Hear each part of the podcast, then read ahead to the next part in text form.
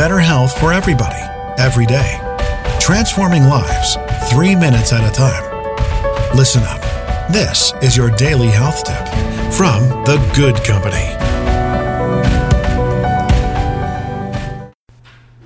Hey, everybody, welcome back to today's health tip. This is Melissa from The Good Company. Happy Tuesday. It is Quick Tip Tuesday here at The Good Company. So, here is your daily health tip, quick form.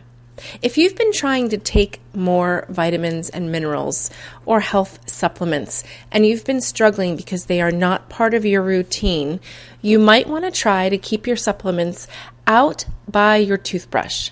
So if you're brushing your teeth twice a day, you're guaranteed there are two times in your day when you will see those supplements and perhaps be reminded to take them. You could take it a step further and leave a sticky note right on your bathroom mirror that simply says, Take your supplements. That way, uh, when you look into the mirror, you'll have another visual reminder. So, if you are struggling to take those supplements with any regularity, you might want to make them part of your daily routine.